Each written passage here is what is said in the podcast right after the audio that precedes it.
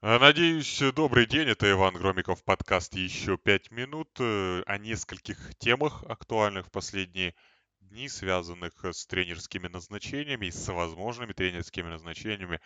Хочу поговорить сегодня. Начинаем с Весбромвича. Клуб уволил Валериана Исмаэля. Я об этом уже писал. Французский наставник не смог доработать до конца этого сезона.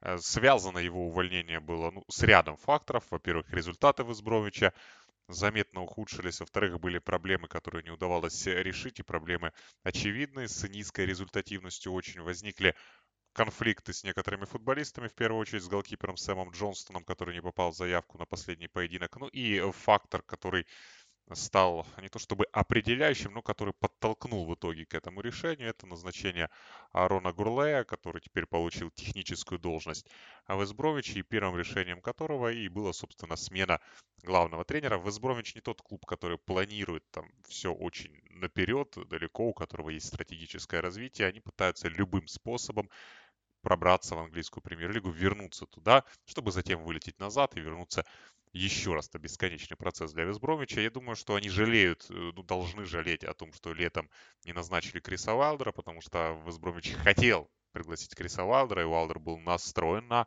эту работу, но в итоге а владелец э, клуба не захотел работать с Вайлдером, помня о том, как Вайлдер вел себя последний сезон работы в Шеффилд Юнайтед, как он отзывался руководство этого клуба, и считал его проблемным тренером. Доля правды в этом есть, но об этом можно было бы говорить еще совсем не скоро. А поначалу Вайлдер дал бы куда более положительный эффект, чем Исмаэль, эффект которого закончился достаточно быстро. Футбол Исмаэля – это футбол, который, в принципе, команде может привить большое количество тренеров, работающих в английском футболе. У них просто не будет имени Валериана Исмаэля, и этого не будет а, такой окраски немецкой школы, которая позволяет считать этот футбол прогрессивным. Ну, на деле он может давать результат, особенно если а, команда является середняком, аутсайдером и не планирует на длительной дистанции быть среди лидеров. Ну и в любом случае команде лидеру он тоже может давать результат, но в Весбромичу при этом нужно проявить какую-то гибкость и научиться играть по-другому, играть в какой-то иной футбол и по-другому добиваться результатов. А Весбрович под руководством Исмаэля к этому не пришел. Судя по всему, они назначат Стива Брюса. Брюс, который, понятное дело, не собирался заканчивать карьеру, он об этом говорил на эмоциях, и еще тогда он сделал ремарку после своего увольнения из Ньюкасла о том, что ну, наверняка, если завтра мне позвонит какой-нибудь председатель правления, я буду рад вернуться в работу. Весбромич это неплохая должность для Стива Брюса, явно не то назначение, которое будет вдохновлять болельщиков Вестброма, потому что на Брюса смотрят как на динозавра английского футбола. Справедливо это или нет, другой вопрос. А Вестбромич в последние годы ну, очень много таких наставников, ну, динозавров, полудинозавров, э, людей с непрогрессивным именем назначал на должности тренерские. И сейчас Брюс, ну, понятное дело, что не будут против него мгновенно настроены болельщики Вестбромича, но ему придется еще завоевать их доверие. Я думаю, что это хорошо для команды, которая, наверное, подустала где-то от Исмаэля, если говорить о некоторых футболистах. А Брюс, главным достоинством которого всегда был мэн-менеджмент, сможет найти с ней общий язык с самого начала. Что он сможет предложить и в тактическом плане, я думаю, не так много, но какие-то вещи упростить, не то чтобы футбол Исмаэля был сложным, но упростить какие-то вещи, возможно, сделать его немного более разнообразным. Ну и стоит помнить о том, что Брюс э, ну, на этом уровне он практически всегда дает результат, а главное, почти всегда его появление быстро дает результат. И хорошим а, примером этого будет его работа в Шеффилд Уэнсдей во второй половине сезона 18-19, когда команда существенно прибавила, уже начала мечтать о каком-то светлом будущем под руководством Стива Брюса, а затем его забрал Ньюкасл. Ну и, в принципе, восстановили, когда он пришел, команда тоже прибавила. У Весбромича есть ресурс, и сейчас задача каким-то образом удержаться в зоне плей Я думаю, что результаты будут у него лучше, чем у Исмаэля в последние месяцы, но при этом ну, а, решение неоднозначно, и я не представляю себе очень долгого сотрудничества Весбромича и Брюса, если ему не удастся вывести клуб в премьер-лигу уже сейчас. А может быть, оно не будет долгим даже в том случае, если Брюс их в премьер-лигу выведет. Сандерленд уволил Ли Джонсона после поражения в матче последнего тура. Э, форма команды не лучшая сейчас, тем не менее Сандерленд занимает третье место в турнирной таблице и, в принципе, шанс на то, чтобы попасть в плей-офф у команды достаточно хороший, но плей-офф уже очень пугает Сандерленд на фоне нескольких неудач, в том числе и под руководством Джонсона. Наверное, преуспевал он больше, чем предыдущие наставники команды, но уже не может Сандерленд просто терпеть это нахождение в Лиге 1 и пытаются они пойти на какие-то радикальные шаги и добиться реакции сейчас. Тем более, что у них относительно недавно появился новый владелец, очень молодой владелец Кирилл Луис э, Дрейфус, и явно его вдохновляет прошлое этого клуба, масштаб этого клуба.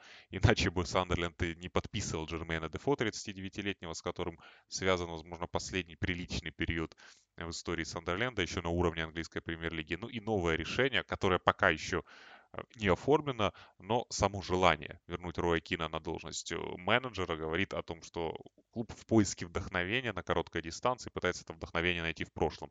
Кин не тренировал никого как первый номер уже 10 лет, его последняя работа была в Ипсвиче, она же была его второй работой.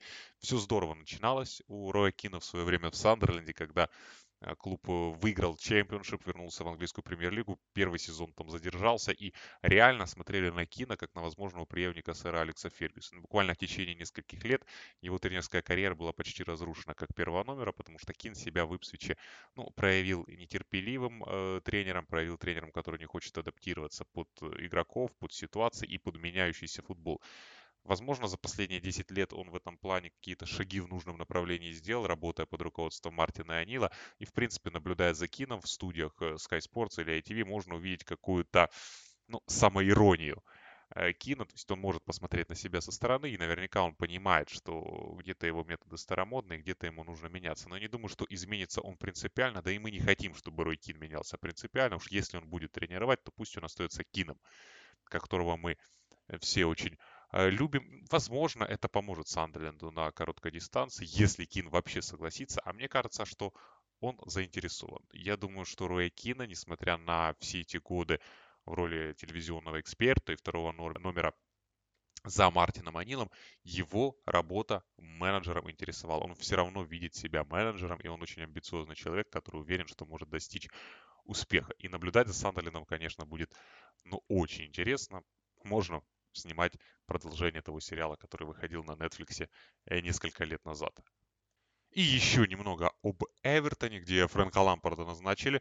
Понятно, Фрэнка Лампарда назначили не за то, какой он выдающийся тренер. И может быть, он будет выдающимся тренером, но пока он им явно не стал, пока у него нет каких-то достижений серьезных. Назначили его за его футбольное имя, за его персону, за его интеллект, несомненный футбольный но интересно, какие шаги делает Лампард после этого. Я даже не о приглашении Дели Али или Дони Ван де Бека, которого Эвертон, в принципе, и до этого рассматривал как э, возможное усиление. Я именно о формировании его тренерского штаба. И глядя на это, появляется оптимизм а, в отношении Лампарда. Во-первых, Пол Клемент. Он позвал Пола Клемента, Джоди Моррис, который работал с Лампардом в Дерби Каунти и в Челси, он планирует тоже стать первым номером, поэтому он не был заинтересован в том, чтобы работать в тренерском штабе как помощник. А вот Пол Клемент, человек, которого всегда очень любил и очень хвалил Карло Анчелотти, которого он в Челси заметил, затем забрал с собой в Пари Сен-Жермен, в Мадридский Реал, который был не настолько хорошим э, первым номером. Были у него периоды неплохие в Свонсе, например, но работая в Дерби Каунти, он тоже показал себя как человек, который не может принимать какие-то решения, не может быть именно лидером. Особенно это проявилось в его истории с Дарреном Бентом, ну, по крайней мере, если верить словам самого Бента. Но как э, помощник, как э, человек, который ведет тренировочный процесс, Клемент может быть очень хорошим усилением, и это верное решение со стороны Лампарда. Э, на мой взгляд, он пытается добавить опыт, которого нет у него самого до сих пор. Он, возможно, смотрит на свои ошибки прежде и понимает, что ему нужна помощь. Ну и последняя новость — это приглашение Эшли Кола. Это скорее такое звездное назначение. Эшли Кол еще тренером никогда Э, не был, но это делает э, штаб Лампарда более звездным. Это наверняка может помочь некоторым футболистам, включая, кстати, Виталия Миколенко, который будет играть на позиции Эшли Кола или пытаться играть на его позиции. Это попросту интересно. И таким образом ну, в Эвертона ну, почти такой же звездный тренерский штаб, как у Вестхэма. Конечно, Вестхэм там вне конкуренции с Мойсом, Стюартом Пирсом и Кевином Ноланом, но Эвертон очень близко к этому. И хотелось бы, я думаю, мерсисайдцам, чтобы результаты их тоже хотя бы процентов на 60-70 соответствовали тому, чего добился Вестхэм в последние годы. Они для того, чтобы оказаться на том месте, на котором оказался Вестхэм, с финансовой точки зрения сделали даже больше, но пока далеко позади.